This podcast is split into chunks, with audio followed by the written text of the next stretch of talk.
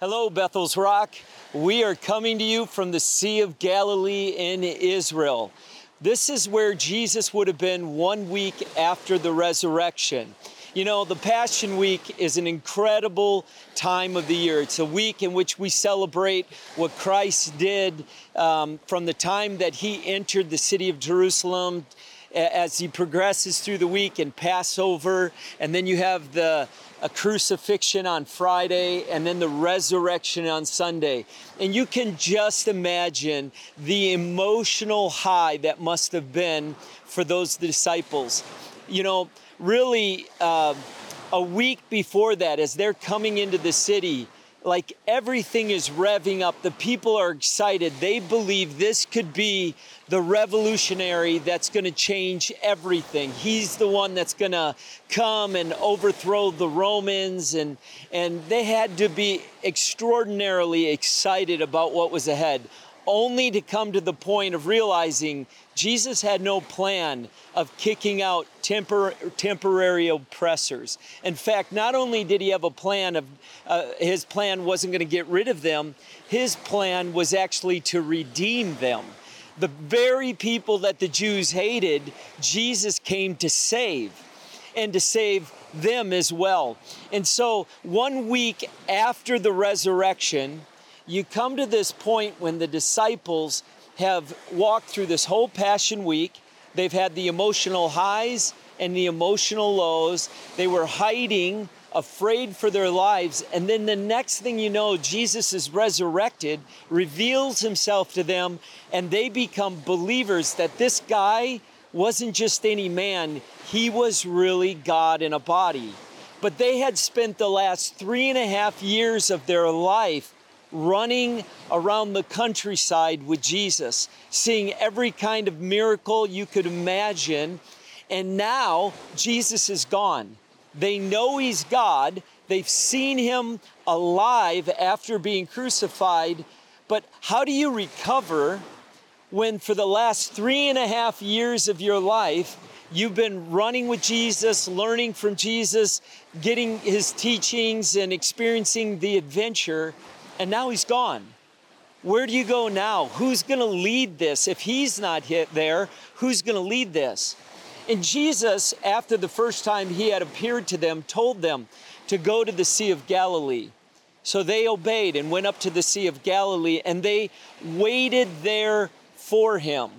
And it's interesting because I think a lot of times when exciting things happen in our life, and we see exciting things happen in our life, we have these emotional highs. And then when, when it's over, when the next day happens or the next week comes, we find ourselves wondering, what, what's our pursuit now? And in 2023, we really have determined that the theme for this year is really kind of getting a hold of the pursuits that God has us on. What is He asking us to pursue? And maybe last week, weekend, you gave your life to Christ. And you experienced this incredible joy and maybe peace that you haven't had in a long time. Or maybe you're someone who's been serving the Lord your whole life. And and you went through Easter and it was exciting to see what God did. And and there was this uh, a renewal of emotion for what he did for you personally. But it's like it comes back to this well if he paid the price and we're redeemed, what's the purpose of this life? What is our pursuit now? Now the, the disciples were faced with this. They, they, their pursuit was to follow Christ. He was their, what they pursued. It was all about Jesus. But now that he's gone, and, and for us that are here now, he, he doesn't walk with us every day now that they're not there and present, what are we pursuing? And Jesus appeared to the disciples to kind of clear that up for them.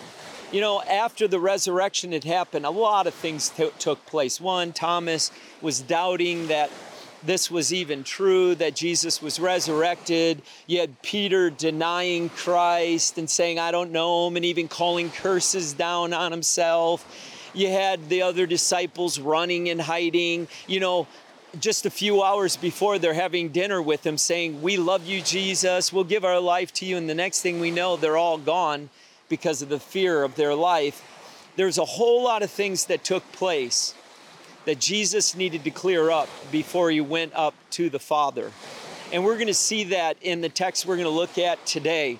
You know, Jesus had told them to go to the Sea of Galilee, and he told them to do that because he was going to meet with them there. And that's exactly what Jesus did. Um, before I get into the, the story of what took place, it was interesting because on Easter, um, Jesus died on the cross and he shed his blood for us, and his blood covers us. So when death comes, it will pass over us. It really points back to the days of Moses when the Israelites knew the death angel was going to come. They applied the blood to their doorpost, and the death angel passed over them. Then they left to cross over out of slavery into the promise that God had for their life. Last weekend, some of you had the blood of Jesus applied to you, and death will pass over. But God now wants us to cross over into the promises that He has for your life. And He had to get the disciples ready. They have been redeemed, their sins were forgiven. God wasn't focusing on their failures and what they had done, but God wanted to reassure Him. And Jesus wanted to reassure them that they were still His disciples, that He still loved them, and there was still an adventure for them. You know, I think the devil convinces us a lot of times that when we fail or we make mistakes, that somehow we have to do our penance, that God won't use us or cause us to participate in what He's doing. It's quite the opposite. The glory of the Lord is when we walk through our mistakes and we continue to walk for the Lord, accomplishing what He's called us to, because He has truly purchased all of our death on the cross and given us the life through the resurrection. So let's let's go over to this place in the kingdom of God uh, that He's called us to. Jesus knew all about the kingdom. He died. He was resurrected, and He didn't talk about the cross. He talked about the kingdom of God. He comes back to this unseen kingdom. It, it was a he wanted them to cross over into an invisible kingdom that, although it couldn't be a seen the effects of that kingdom were very evident, and he wanted them to see that. So we're going to look at John 3 3 to 8. Jesus said, Verily, truly, I tell you, no one can see the kingdom of God unless he's born again. Later in that same passage, he said, No one can enter the kingdom of God unless they're born of water and spirit.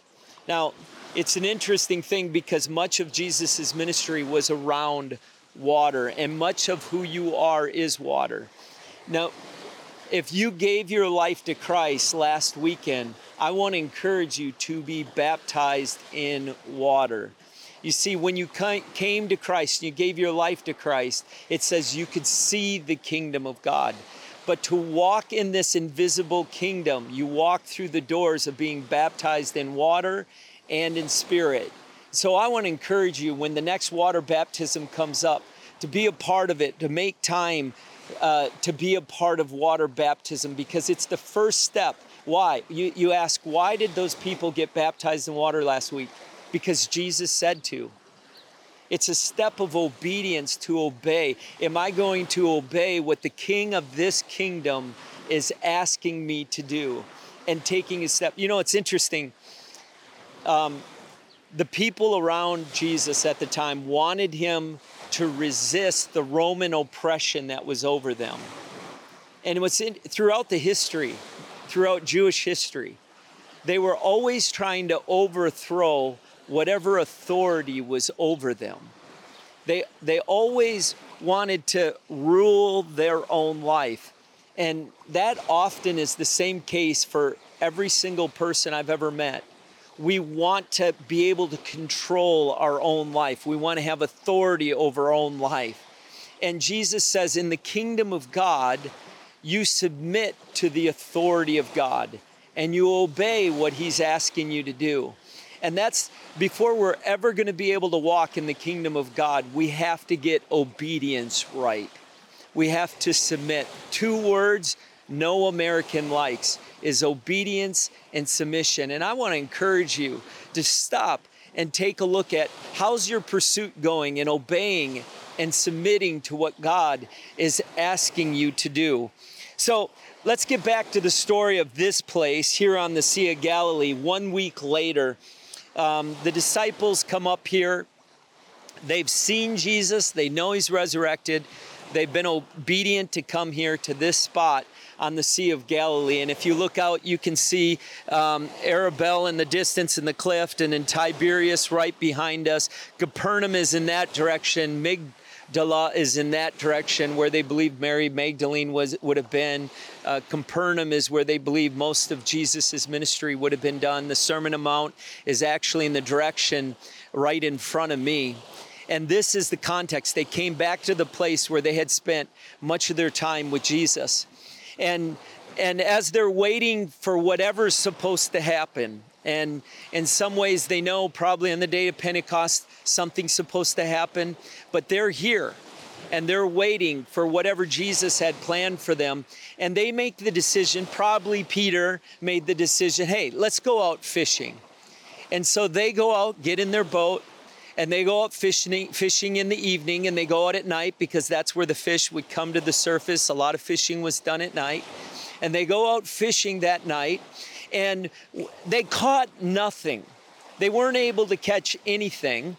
And you'll find all of this in John 21 if you want to read it you'll be able to find it in John 21 it said that they were coming in because they caught nothing and it was moving into morning, so they thought, let's go back in. And as they're coming in, they see this person on the shore and they they're not certain who it is and and and yet they can hear this person and they're coming in and the person yells out at them hey hey did you catch any fish now the one thing uh, fishermen don't like to hear or a question fishermen don't like to answer when they haven't caught anything is no, we haven't caught any fish. They're already frustrated. They've been night trying to catch fish.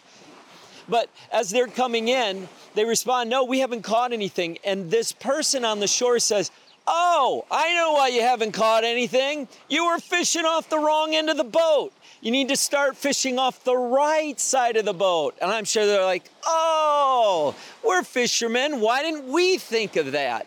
Like, why, why didn't we think we should have went off the other side for some reason? My guess is they had tried finishing off, fishing off both sides of the boat, but it just wasn't working. Now, this is the, the amazing thing to me in the scripture, it says they didn't really know who it was until after they had caught the fish, but they responded to this person by doing what the person said. They throw, threw the nets off the other side of the boat, and it said that they caught so many fish that they had to that that they literally uh, struggled to get the fish in the boat and while they're they're pulling the fish into the boat P, uh, John says to Peter, I think that's the Lord. Well, that's all that needed to be said. And Peter takes his coat and puts it on. Now, most people who jump in the water take their coat off before they jump in the water. He, it says that he put his coat on and jumped in the water because when you're someone who's riddled with guilt and shame, and the one who can set you free is standing on the shore, you will leave everything behind to find that that place. You will do anything you can to find that place to get free from guilt and shame, to somehow feel redeemed, to get a mind that has been set free from the torment of guilt and shame. And Peter leaves the boat behind, leaves the other disciples, the other seven disciples, to take care of the fish as he begins to try to swim to shore. Now, what I think is funny about this, it says that when the boats got to the shore, Peter jumps into the boat. I'm thinking Peter jumped into the, out into the water and didn't swim very well, and the boats made it back before him. And he eventually caught up with them later. And what's what else is interesting, and this is amazing, is it said when they pulled in the fish, they pulled in 153 large fish. Now, this is an incredible thing because why the detail? Why do you even need to say how many fish? You could say there was a boatload of fish. You could say that the fish were so much, it was more than they even needed. But they said there was 153 fish. They counted them and there were 153 fish. And what's interesting is if you take the letters of the Jewish uh, alphabet and, and the numbers that they apply to, and you say, I am God, and you add up the numbers assigned to each of those letters, they equal 153. Pretty incredible that when they were out in the water, Jesus tells them to throw out the net on the other side, and when they pull in the fish, the number of fish says, I am God. It's, it's pretty amazing. It's just one of those geeky things that people who love to study the scriptures find when they look at it. But think of it they weren't catching anything, and it wasn't that they were bad fishermen. It wasn't that the time of the day was wrong. In fact, it wasn't the best time of the day to catch it. But when they obeyed God, they were fruitful and literally the catch said god helped you with this so there's there's four lessons that i really want to take a look at because when they came in they found jesus standing on the shore with a fire and he had some bread and he had some fish and he was ready and they came up and he said bring some of the fish let's cook it and jesus had you know, the Last Supper before he died, and he had the last breakfast as one of their last meetings on the shores of Galilee. And you can imagine the disciples here sitting on the shore of the place where they had seen Jesus do so many incredible things. They had experienced it all. And now they're having this breakfast with Jesus, not knowing what's ahead. But Jesus is about to anoint them to do the ministry that would take them to the end of their life. And there are four lessons I want to show you in this because I believe God has an adventure for every one of us that are listening to this right now. You say, Well, I'm, I'm just not. I'm not that important, or I, am not that smart, or I don't have that much influence, or I, I don't know what God wants me to do. If you're breathing and if you need to check, just take your hand and blow in it. If you felt air in your hands, you're alive and God's got an adventure with you. And I want to bring you to this beach right here on the Sea of Galilee. I want to bring you to this place. I want to bring you around the campfire and around the fish and the bread that Jesus was serving to the disciples. And I want you to hear the lessons that he really was speaking to them in their life. Here's the first one. When they went out, to do what they had always done. You know, before they met Jesus, they were fishermen and they would go out on this lake and they would catch fish every day. They would go out and bring it in until Jesus came. And when Jesus entered their life, everything changed. They left the nets behind and they became fishermen of, diff- of a different kind. You see, when they went out there, this time, they caught nothing. The disciples went back to what they were doing before Jesus. But Jesus came to them. It's like, listen, guys, I know you were fishermen and that's fine and everything, but that's not what you're now called to do. That's what you did in your past. That's not what you're going to do in your future. And I believe there are times where we think, okay, what do I do now? I've, I've done all of this thing. Where does God want me to go? What does God want me to do? First thing God wants you to do is not return back to the old way of life. They caught nothing because God wasn't going to bless going back to the old way. He said, Now all things become new. There's a new way of living, there's no going back to the old life. Romans 6, in the message, and this is an incredible text, and I want you to read this with me. It's, it says, so, so what do we do? Keep on sinning so God can keep on forgiving? I should hope not. If we've left the country where sin is sovereign, how can we still live in our old house there? Or didn't you realize we packed up and left there for good? That is what happened in baptism. When we went under the water, we left the old country of sin behind. And when we came up out of the water, we entered into a new country of grace, a new life and a new land. That's what baptism in, into the life of Jesus means. Like this, like it's a new life.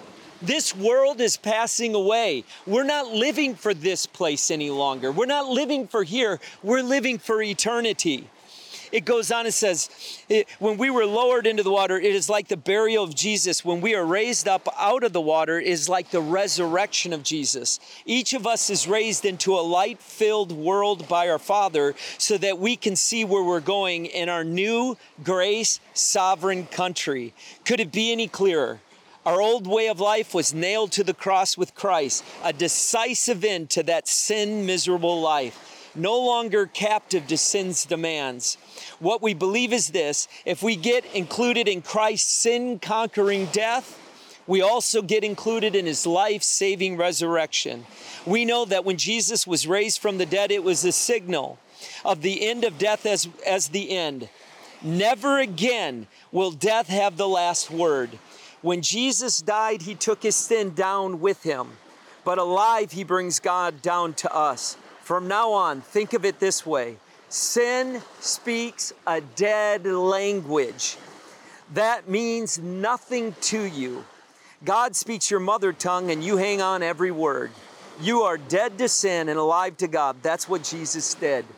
That means you must not give sin a vote in the way you conduct your lives. Don't give it at the time of day. Don't even run little errands that are connected with that old way of life. Throw yourselves wholeheartedly and full time into this. Remember, you've been raised from the dead into God's way of doing things. Sin can't tell you how to live. After all, you're not living under that old tyranny any longer. You're living in the freedom of God. You have to leave the old way of thinking and living behind. You know, repentance, repentance isn't saying I'm sorry. God, God isn't so concerned with your sorry. He already knows you're sorry. You're sorry because of the destruction that sin brings into your life. God didn't, God didn't call us to, to things to be sorry when we broke them. God called us to it because it brings uh, blessing into our life. But here's the thing our pursuit isn't good behavior, that's God's pursuit in us. God delivers the, as the source of strength to transform who you are. He, he doesn't want your pursuit to be good behavior. He, he wants your pursuit to be his heart. He wants you to pursue what he pursues. And what he pursues is the hearts of people. He wants you to love people. He wants you to serve people. He wants your life to be about helping other people and leading them to the power of God that can come and live in them and set them free. That's what he was calling the disciples to. When he brought them here and they were standing around the fire, it wasn't about their behavior. You see, we think that the reason Jesus was because he had to let Peter know, you really messed up, dude. You need to deal with your sin, man. I thought you loved me. I thought you would have followed me, but that that's not what Jesus did at all. In fact, Jesus didn't even point at his failure.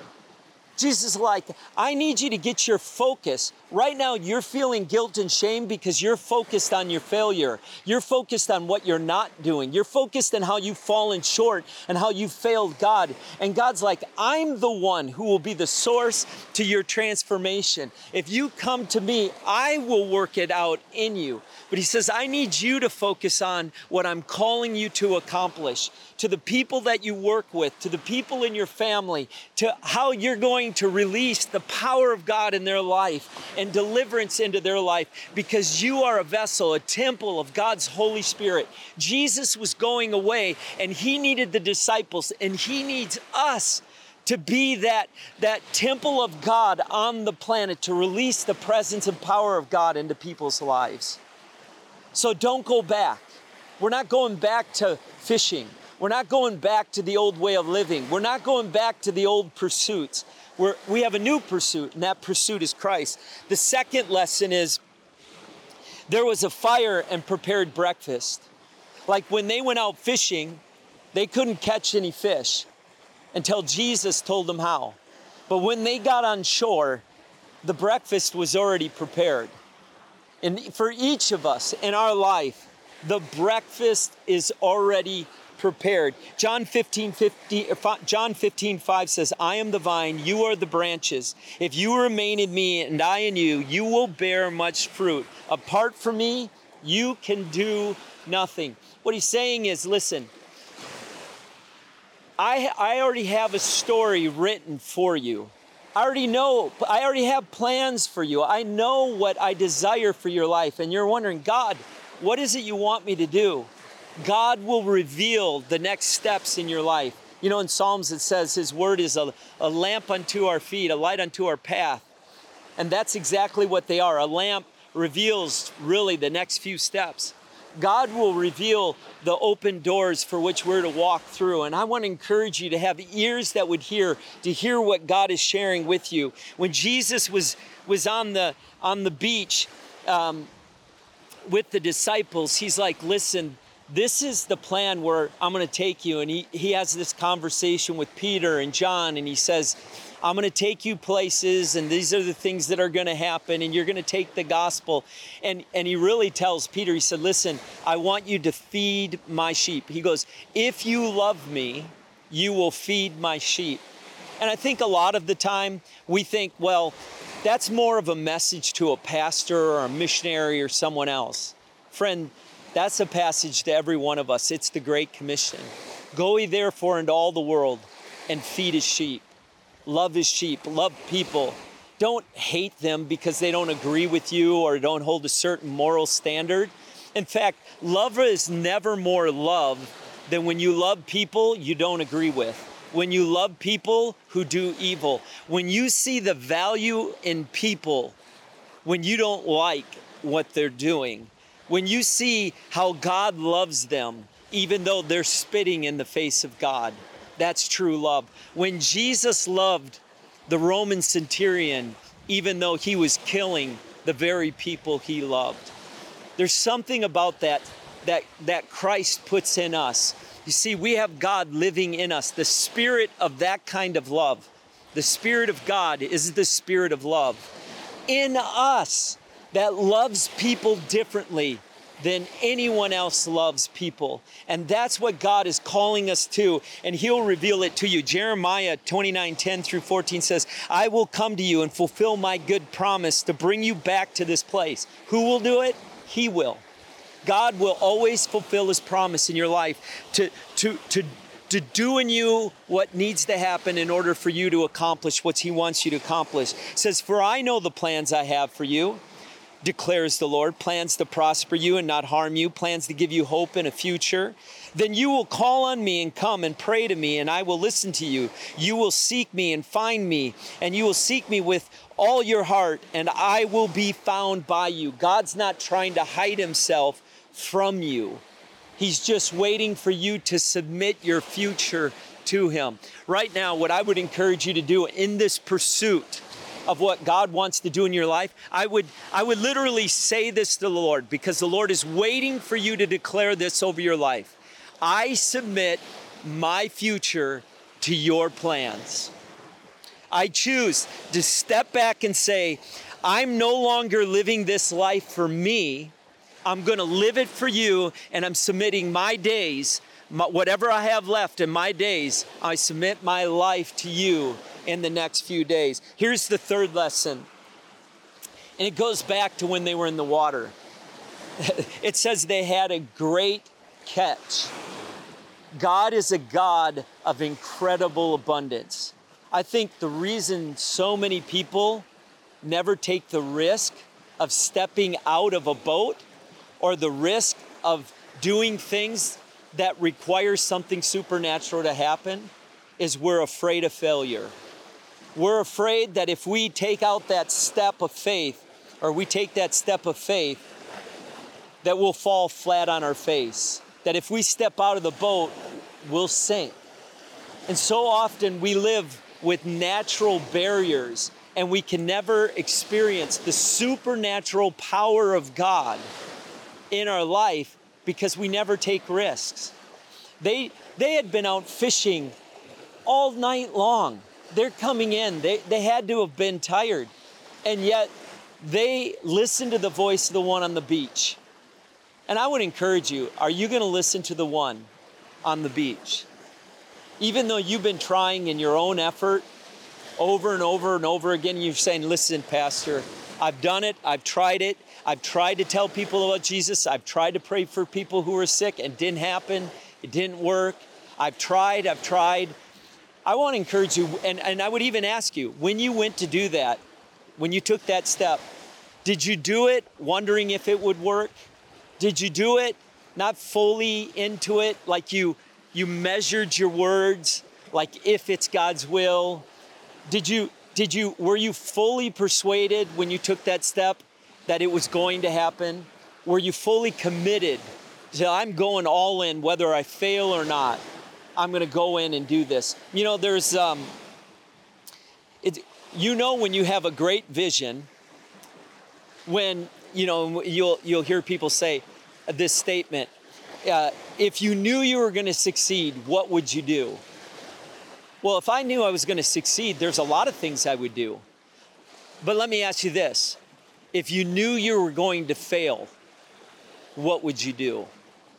You see you really discover what's most important to you what you really want to do what your greatest pursuit is is when you would say, when someone would tell you, you're gonna fail at this, and inside of you you'd say, I don't care if I fail, I have to do this. See, I think there are things in life that whether you fail or not, whether you know you're gonna fail or not, we must pursue. And I believe that is the heart of a soul. People in our life, that whether we fail or not, we have to pursue their soul because there's a real place there's a real place that is tortured that for eternity. And I don't want anyone I love to go to that place. I want to encourage you to take the risk, to step out. See, obedience will lead to abundant living. When you're obedient to the voice of God, whether it's failed in the past or not, if you'll be obedient to what He's asking you to do, you're going to experience the abundant blessing of God. Because every time God blessed the people that obeyed, it was always abundantly more than they even needed. The fourth lesson and the last lesson is the nets didn't, the nets didn't tear. Now, maybe in other situations there were so many fish, the expectation would have been that the nets tear. But the fact that this detail is in the Bible is incredible to me. It means that the load of fish they brought in should have caused the nets to tear but it was amazing that natural nets were able to bring in a catch that would have normally torn the nets. See, I really believe there's a lesson in that. That in our life, we'll be stretched to a point where with anything else we could tear, like we could be broken. I believe God will enable us to have the capacity to do things that we would never be able to do in the natural. But because of the supernatural power of God on our life through the Holy Spirit, we will do things that will be so abundantly full and we will not tear. That we'll be able to handle things and we won't be broken. We won't be victims of what's going on. And I think that's what's happening. When people attack us, when people come at us with words, when people come at us with uh, threats, we, we emotionally struggle. We begin to hate them because of what they've done. Rather than hate them, I think we'll be able to handle things that normal, normal human beings won't be able to handle because of the love of God that's upon us. It's, it's one of those things where I think we need to stop and we need to say, okay, God, I need to stop telling you what my limitations are and I need to look into your face and to see who you are and recognize that I'm your kid and that your DNA is inside of me and that I'm not going to tear. And I'm not going to allow that to be an excuse to keep me from experiencing the supernatural power in my life. There's one final thing that I think is pretty amazing, and that's the big God, big lie that God chooses not to give assignments to those who don't behave well. I think the last part of this passage in John Peter, why did he want to see Jesus? Because he hadn't behaved well. And I think he was struggling with the sense that he might be rejected. I, I just want to be very clear. You may have been rejected in your life, but you've never once been rejected by God. God has never rejected you. In fact, God has loved you in your worst moments as much as He loves you in your best moments. There may be times where God is disappointed because of what you're going to have to walk through because of decisions in your life. But God has never rejected you. God never pointed out Peter's uh, failures. He never turned their attention. And I've heard people say, well, the reason he asked Peter three times, Do you love me? Do you love me? Do you love me? And in a given response, and Peter said, You know I love you, Lord. Maybe, maybe God was asking those questions three times because he denied Christ three times. But God wasn't pointing to his denial. God was beginning to heal the rejection that, that Peter was sensing in his own spirit. Never did God reject Peter. Never did Jesus reject Peter. There was never a point he was like, okay, let's see if I can restore him back to me. Peter was under the blood. That's what he paid for on the cross. He had purchased that rejection of Peter uh, on, the, on the cross. That night, he was already forgiven. But Peter needed to recognize that he wasn't holding that against him. God has an assignment for your life. One week after the resurrection, in this location right here, Jesus had his last breakfast with the disciples, getting them ready with their new assignment. You have a new assignment.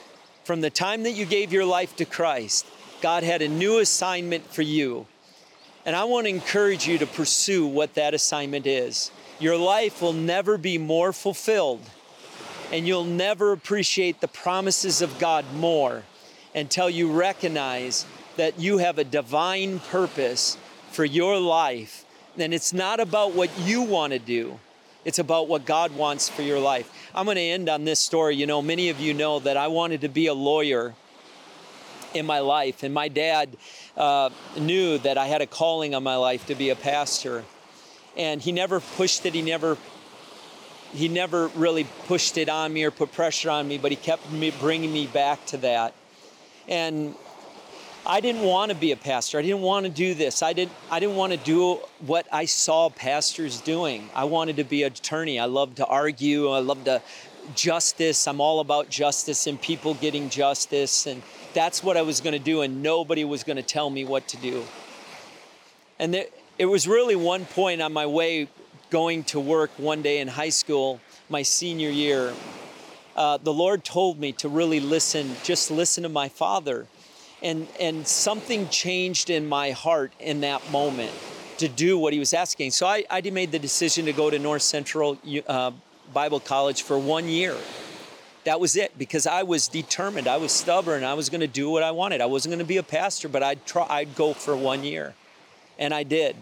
And while I was there in that year, I was in a prayer meeting, and I'm a believer. I believe God. I believed He saved my soul. It wasn't that I wasn't believing in Jesus. It's just I didn't want to do what Jesus wanted me to do. I was okay with being saved. I just didn't want to be obedient to the story God had for my life. I wanted to write my own story. I didn't want someone ruling over me. I didn't want a king. I just wanted someone to help me bless my steps. I wanted him to bless my story. I wanted to use my life for my purpose. And you may be going to heaven but you've taken your life and you're using it for your purpose. And God says, I have something else I have planned for your life. It's not everyone. Well, one prayer meeting in the evening, I'm sitting there and, and I hear the Lord speak to me. He, and, and, I, and I didn't hear the Lord's voice the entire prayer meeting. And as I'm looking at this, this card in my hand, the Lord said to me, James, you may be a lawyer and you may be successful, but you will never be happy and and if I'm being honest, I was pretty angry. And the reason I was angry was because I knew I was not the source to my happiness. I knew I couldn't make myself happy. That God is the source to joy in my life. That God would be the source of peace in my life.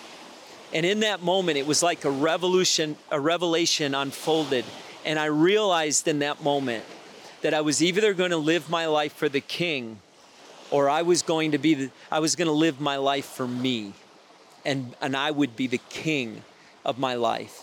Friend, if he's not lord of everything in your life, he's not lord at all.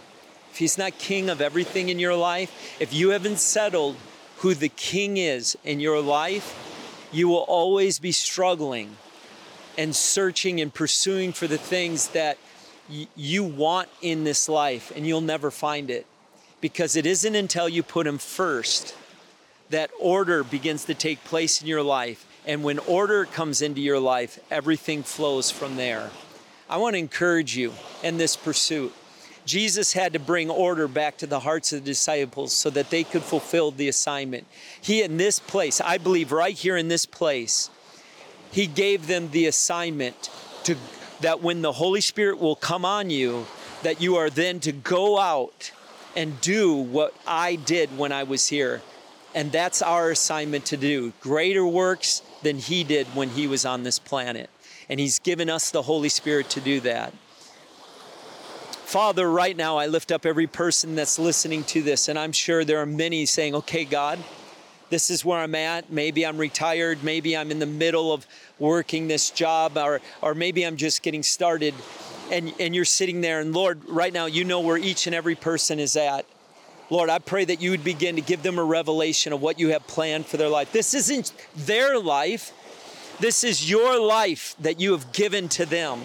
Lord, even right now in this moment, I pray that you would reveal, that your Holy Spirit would speak to them from what they're hearing right now from this experience on this seashore, that they would, that your Holy Spirit would use this experience to reveal to them what you have planned for them, I pray. In Jesus' name, amen. I want to hand it over to the campus pastors. I can't be can't wait to be back there.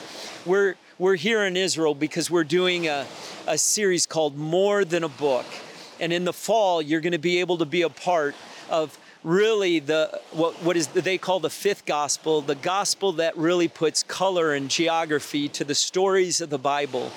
And that, th- this coming fall, you're going to experience the the Bible uh, in a way that's alive, and you're going to be in those places where these stories were. They're more than myths and fables and stories that people told. They really happened, and when you begin to see uh, what took place in this land, this living land, it'll begin to change your life in a powerful way. Join us this fall as well as we go into small groups.